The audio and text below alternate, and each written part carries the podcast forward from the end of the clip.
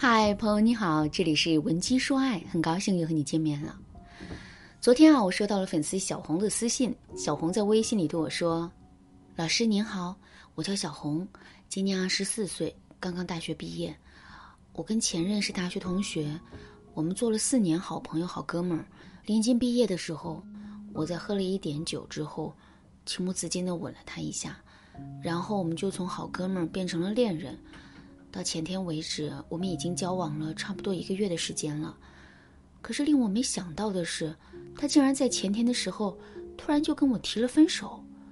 我问他为什么要跟我分手，他就说我们两个人还是适合做朋友，因为他以恋人的身份跟我相处的时候感觉很别扭。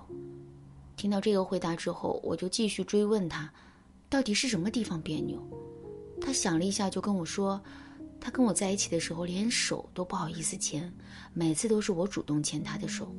可即便是如此，他也会感觉很别扭，那种感觉就像是他占了我的便宜似的。而且他跟我在一起的时候，也没有太多的倾诉欲和分享欲。他说以前我们做朋友的时候，他还挺喜欢跟我聊天的，可现在他反倒不知道该跟我说些什么了。所以思来想去，他还是觉得我们应该分开。只有这样，我们的关系才能更合适、更自然，也更持久。听到他这么说，我就脑袋一热，答应了他。可是分开之后，我才发现，我其实真的很喜欢他，也真的有点离不开他。说实话，我现在很想挽回他，可是我的心里又没底。一方面，我不知道我们的感情到底出了什么问题，他为什么跟我在一起的时候那么别扭。另一方面，我也不知道该从哪里下手去挽回他，也不知道最终能不能挽回他。如果我操作的不好，或者是最终挽回失败的话，我们可能连朋友都做不了了。老师，您能给我出出主意吗？听了小红的整个讲述，你肯定也会感到很疑惑吧？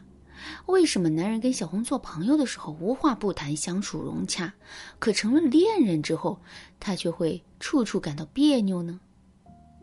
其实啊，原因真的很简单。我们在做任何事情的时候，都是讲求时机的。比如你在炒菜的时候，什么时候放酱油，什么时候放调料，这些都是有讲究的。哪怕你迟放个十几秒，最终炒出来的菜的味道啊，都会不一样。再比如说，你追一部热门电视剧，把刚更新的一集剧情在完全未知的状态下从头看到尾，你体验到的是一种感觉。可是如果你提前知道了剧情的梗概，或者是你看过了剧情的预告呢？在这种情况下，你看完这一集电视剧之后，收获的就是另外一种感觉了。感情也是如此。两个人关系的确立也会受到不同时机和环境的影响。如果两个人在刚刚认识、彼此之间还充满着陌生感和新鲜感的时候就催生出了爱情，那么他们肯定都会觉得两个人简直就是天造地设的一对。另外，两个人之间的相处从最开始就开启了一种恋人模式，这也会促使两个人能够更好的适应自己在这段关系当中所扮演的角色。可现实的情况却是，小红和她的前任啊，在最开始的时候是好朋友、好兄弟，后来突然就转到了恋人的关系。这就像是一个歌手突然跨界做了演员，一个演员突然跨界说了相声，在转变的过程中，我们肯定会产生不适应的感觉，甚至是完全融入不了新的角色的。如果你发现自己完全融入不了这个恋人的角色的话，一定要马上添加微信文姬零五五，文姬的全拼零五五，让我们的分析师帮你分析一下，你们之间到底是不适应还是不合适。好，听到这儿，你可能会说，虽然现在还融入不了角色，但两个人可以慢慢相处啊，大不了从头谈一场恋爱嘛，这顶多就是个时间问题。事实上，这并不仅仅是一个时间的问题，还是一个机会的问题。因为现在两个人已经非常熟悉了对方的性格、爱好、优点、缺点，这些我们都了然于胸，所以啊，我们肯定再也无法找到可以催化两个人情愫的神秘感了，也无法体验到两个人慢慢靠近的紧张和兴奋了。没有这样的过程，没有这些感觉，两个人之间爱的体验感肯定是非常差的。听到这儿，大家肯定都知道了问题所在。那么，我们到底该如何去解决这个问题呢？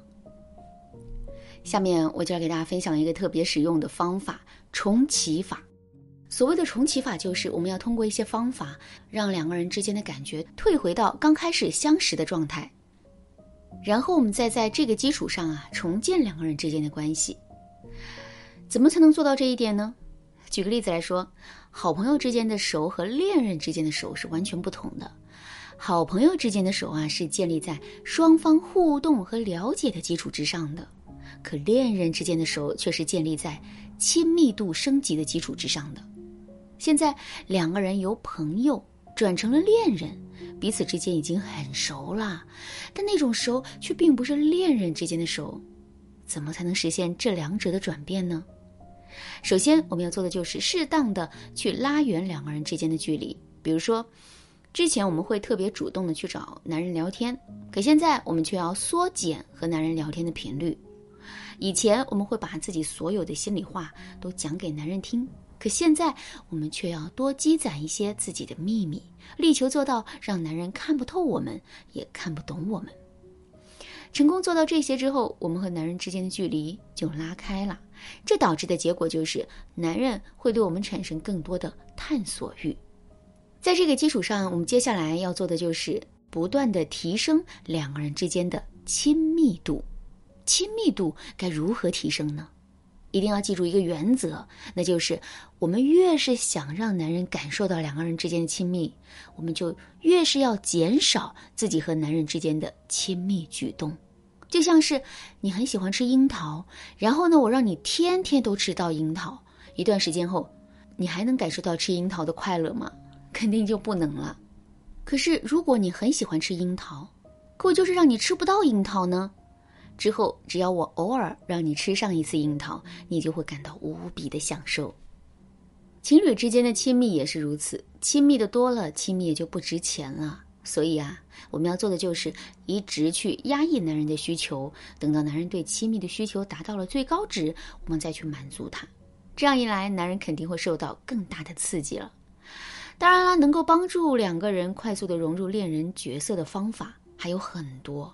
如果你也遇到这个问题，并且迫切的在寻找解决问题的方法，那么你一定要马上添加微信文姬零五五，文姬的全拼零五五，来跟我们的分析师好好聊一聊。好啦，今天的内容就到这里啦。文姬说爱，迷茫情场，你得力的军师。